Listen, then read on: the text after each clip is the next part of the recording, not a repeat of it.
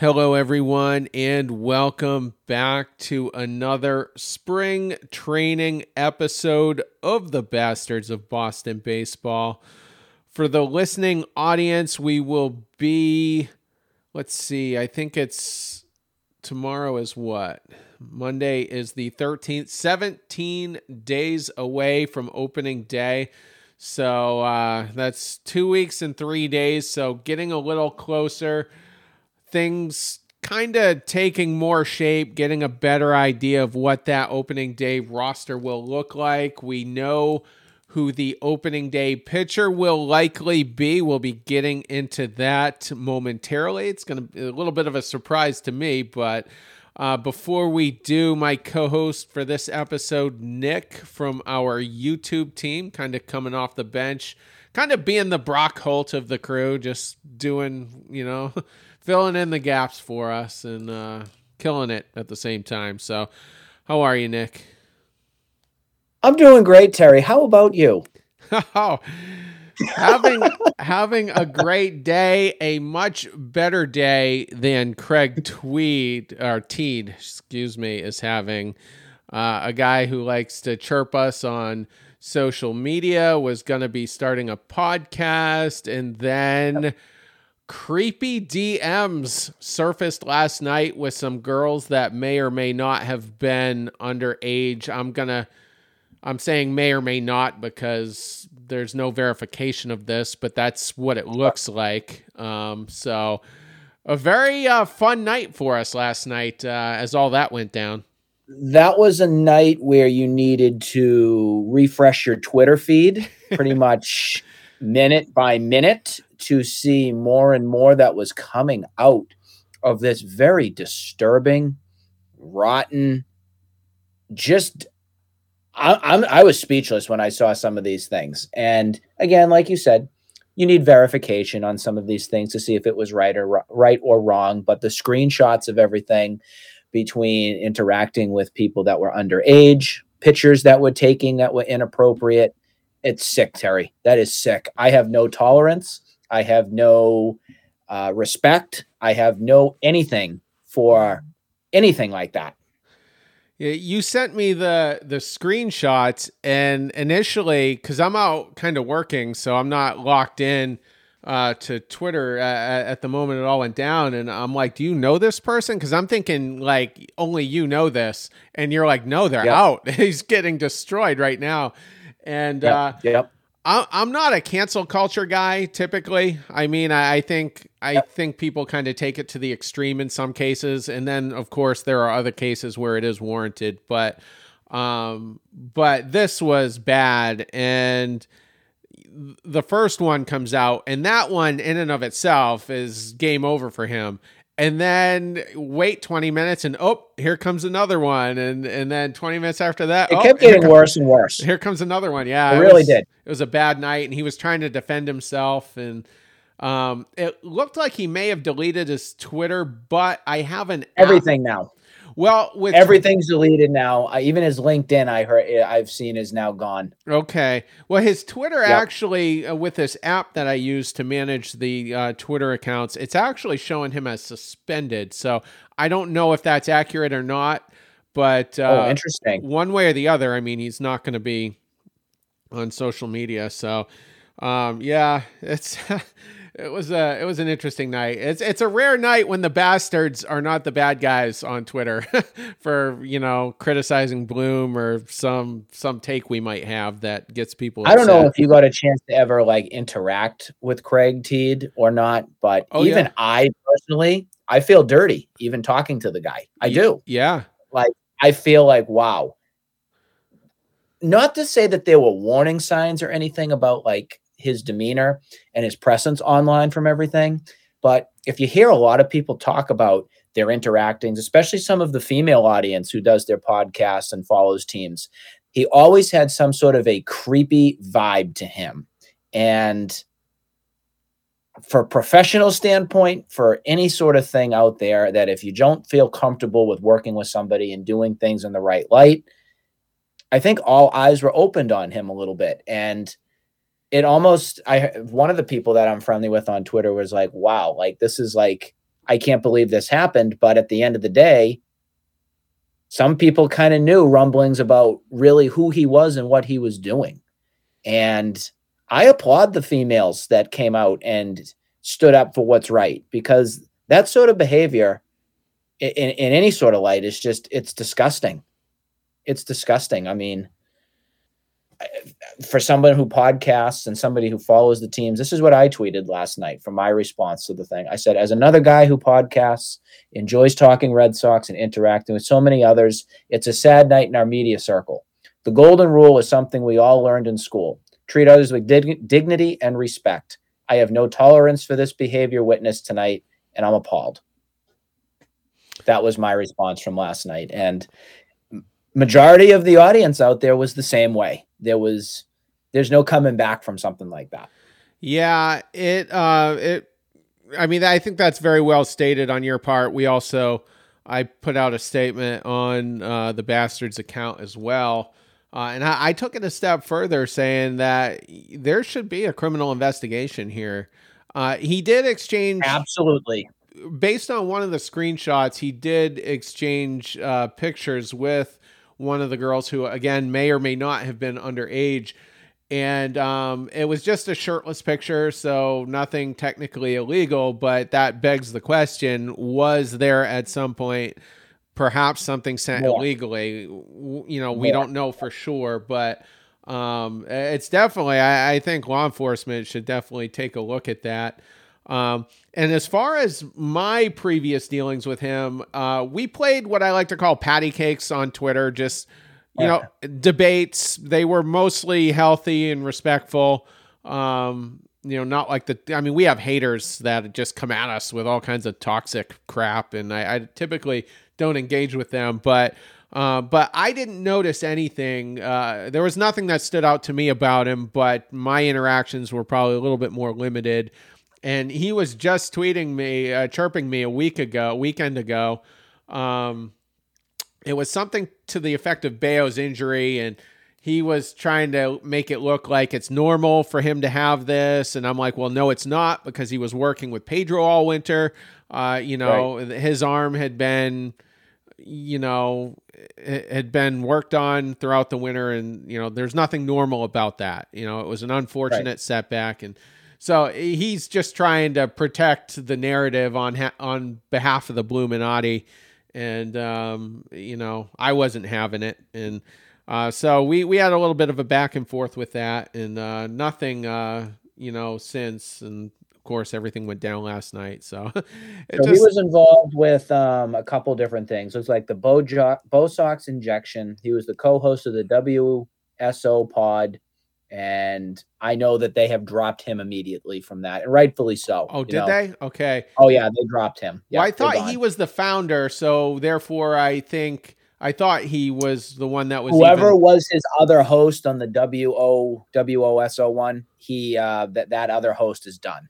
Okay, so they're going to be moving in another direction. So I mean, they really, you know, obviously had no choice in that, but yeah, yeah, just kind of crazy.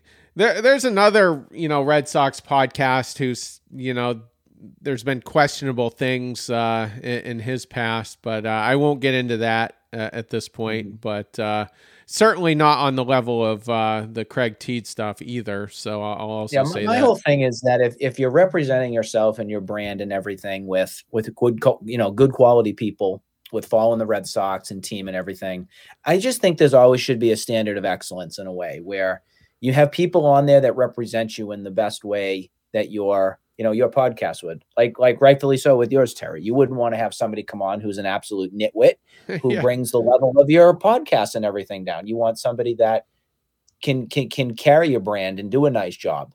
Yeah we wouldn't put anyone on here that had a shady past for sure. Um another fun fact uh last fall we were seeking a, ho- a co-host, and um, Craig Teed was uh, briefly considered uh, for the interview rounds, and I got some information on him. Nothing uh, creepy or anything, but it was just information that kind of made me feel like he wasn't going to be a fit, and uh, yep. So uh, it's a good. Like thing. I've always said with you, you know, I've I've followed you pretty much since day one from everything, and even when um, I didn't become one of the other new hosts from everything past fall, you know, I took the high road. I wanted to still be involved, and I yeah. appreciate you continuing to allow me to be Brock Holt and come off and hit my grand slam playoffs, and and uh, you know, help with the YouTube front and everything too. So it's um, it's greatly appreciated, and I thank you for that. Yeah, and uh, I know I've mentioned it a couple of times in the last uh, few episodes, but uh, we are getting more and more active on YouTube.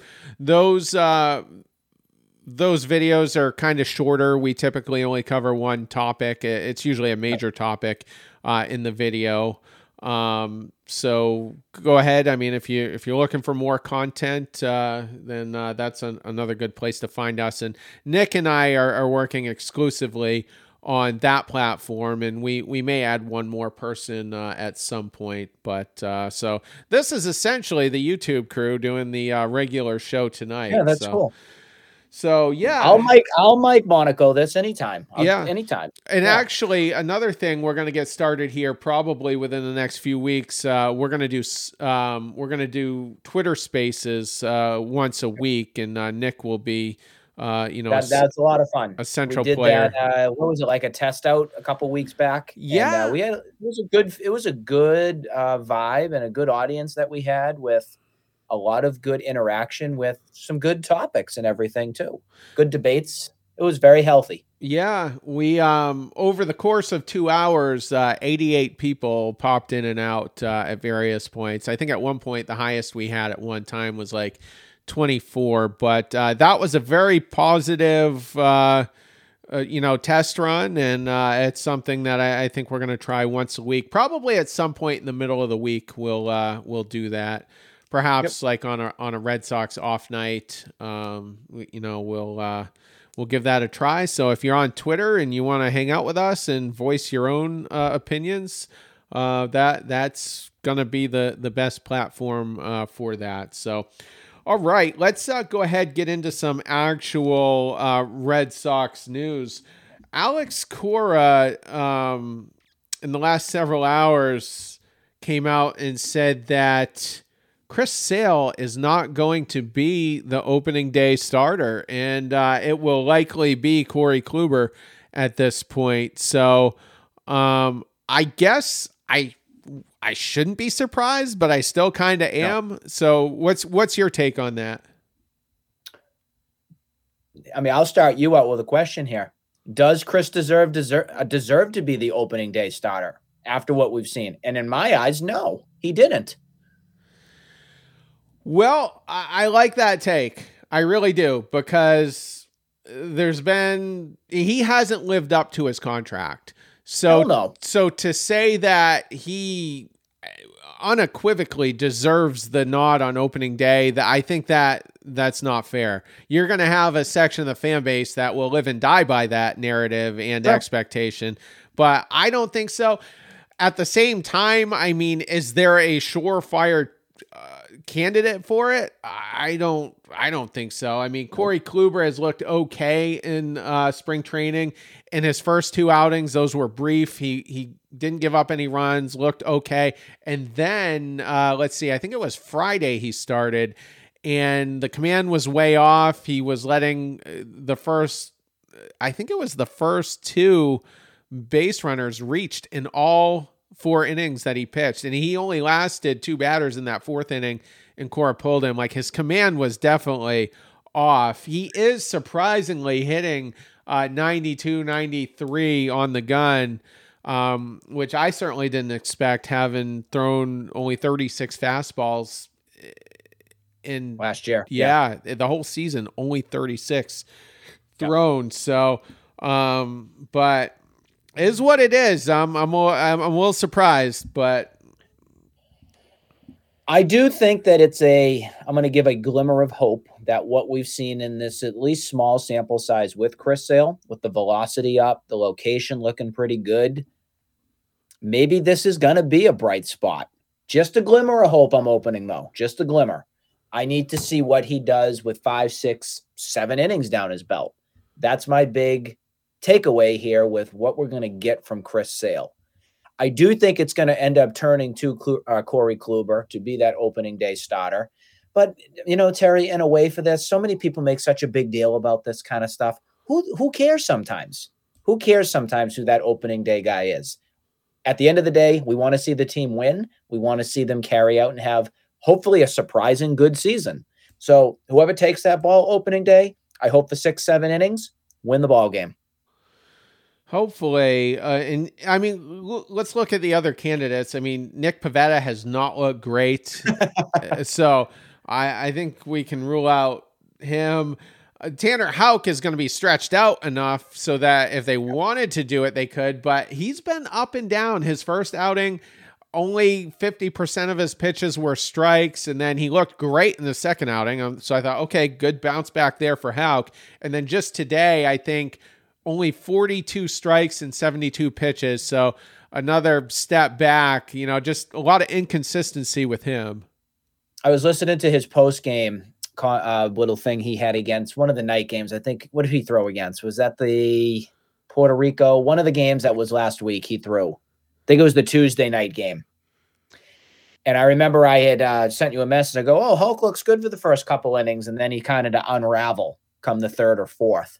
He's struggling right now with the rule change with the 15 second clock. I think it's going to be a mental thing with him making the adjustment on how he's going to figure out how to get that pitch and everything set so it doesn't play mind games and everything with him. So I do think that's something to watch in the next start because I know that Dave Bush is trying his best to get him into a good mental state so he's prepared and ready to go if stretched out to be a starter. That's actually an excellent point you just made. And he has had a couple of um, violations of the pitch clock, or, or probably more than that, in fact. And he was one pitcher that I thought could be affected by this more than Me too. more than anyone else. Chris Sale, usually one of the faster workers. I think Nick Pivetta as well. Don't quote me. Is is typically uh, works pretty fast. I haven't obviously seen enough of Kluber uh, or or even Paxton recently to get a sense on on Houck it will be for them. But how definitely a slower, uh, more deliberate uh, pitcher. So not not shocked he he's struggling more than uh, some of the other ones. Uh, with Corey Kluber though, if opening day doesn't go well, it, it, might. I mean, I wouldn't be surprised one way or the other. He could pitch a gem or it doesn't.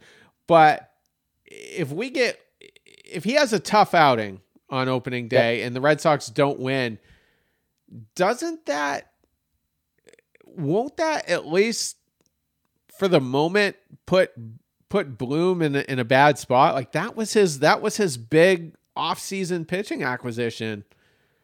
I think a lot of this can come down to the first couple games by looking at what Bloom has done this offseason, truthfully. If the Red Sox don't get off to a hot start at the beginning of this season, fans are going to come for his head and they are going to be furious with what was done, the directions that were headed, the moves that were made. So if this team starts out the gate and say they go 4 and 10, 3 and 11, something like that, it ain't going to be pretty, Terry. It's not going to be pretty. And some, I think the Red Sox may have to make quite a move if Bloom comes out and this team doesn't perform and pitching's awful and this team just doesn't look great. I think there'll be a departing person from the lovely uh, offices over at uh, Fenway Park. So they need a hot start to begin, no doubt. They certainly do. And they couldn't have an easier start though. I mean, you got the Orioles and then the, I think the Tigers and the Pirates. Uh, I'm not sure if that's the exact order. I know definitely the Orioles to open the season, but um, those are three cupcake teams. Those are three yep. perennial fourth or fifth place teams, and you want to put some wins in the bank uh, against those teams. And if it if it goes the opposite way, that's going to be tough. You you can the one of the biggest cop outs the Bluminati loves to give me on social media is, "Oh, we're only playing the division for 52 games this year." Well, yeah, you don't have that excuse now. So is everyone else. You know what I mean? Yep. It's just So lots of pressure. That's what could work in the advantage if you want to be positive on this coming season is that you don't have to play your division rivals that much now compared to how it always was. It's not as it's not as many this season. You are playing everybody now, so you have a very opportune opportunity to take care of some business when uh, you need to get some wins. Yeah, exactly. That, that's what I mean. You gotta you gotta put some of those uh, wins uh, in the bank. Uh, let's see here. Um, I'm looking for an updated. So Garrett Whitlock uh, threw a live BP yesterday, and is ex- yes, he did. He threw 46 pitches actually, and I believe he is expected to get into a spring training game next week. Uh, let's see. Bello uh, will throw two innings of batting practice on Wednesday and make his uh, first spring training start around March 19th or 20th. So he's very uh, close. So he's about a week out. That would, uh, a yep. week from today being Monday for the listening audience would be uh, the 20th. So that would leave him, let's see, one, let's see, let's say it's the 20th. So that's Monday. He could pitch again on Saturday. And then that would be, he would get his third start. No, he won't have uh, five days from his second start, would actually be opening day. So he'll only get two starts in before opening day, and probably, I'm guessing, uh, as well as Whitlock for at least one or two starts, pitch uh, in extended spring training. But these are significant strides for them. That yep. that base, see them getting ramped up is important. That basically tells me they'll probably miss no more than uh, two weeks of the season, and there are some off days uh, built in there as well. So yeah, I could see this as a 10 day DL stint basically with before the season starts. Hopefully, you know, knock on wood and everything that they're back by even worst case scenario, let's say April um maybe 10th or so. April, April 10th. That would be that would be my spotlight right there. And hopefully they can get themselves there. And that's what the, you know, that's what Alex Cora and Chaim Bloom have have hoped for. They said that that was the best mm-hmm. case scenario and they seem to be on track for that. Excuse me, uh, as well. Uh, final note, I guess, before we wrap Justin Turner looks more and more like he will, in fact, be ready for opening day. The stitches are already out. So um, that uh, that tells me that he's basically on track. I mean, you're 17 days out, and he's going to start hitting not in game action, but he's going to start taking some at bats, um, starting I think uh, today or tomorrow, uh, as well as uh, some light fielding activities. Yeah, I wasn't surprised with this. I think I told you a few times when we were doing our YouTube show with this um, off camera was that I didn't think that the uh, Justin Turner to start the season. He'll be there opening day. He'll be ready to go. That's what it looks like. Oh, I give it 100% that he's in that lineup opening day. As horrifying as it was, and uh, yep. the word I used on social media was gruesome. Uh, oh, it was. Is yeah. So also another he's lucky. best case scenario.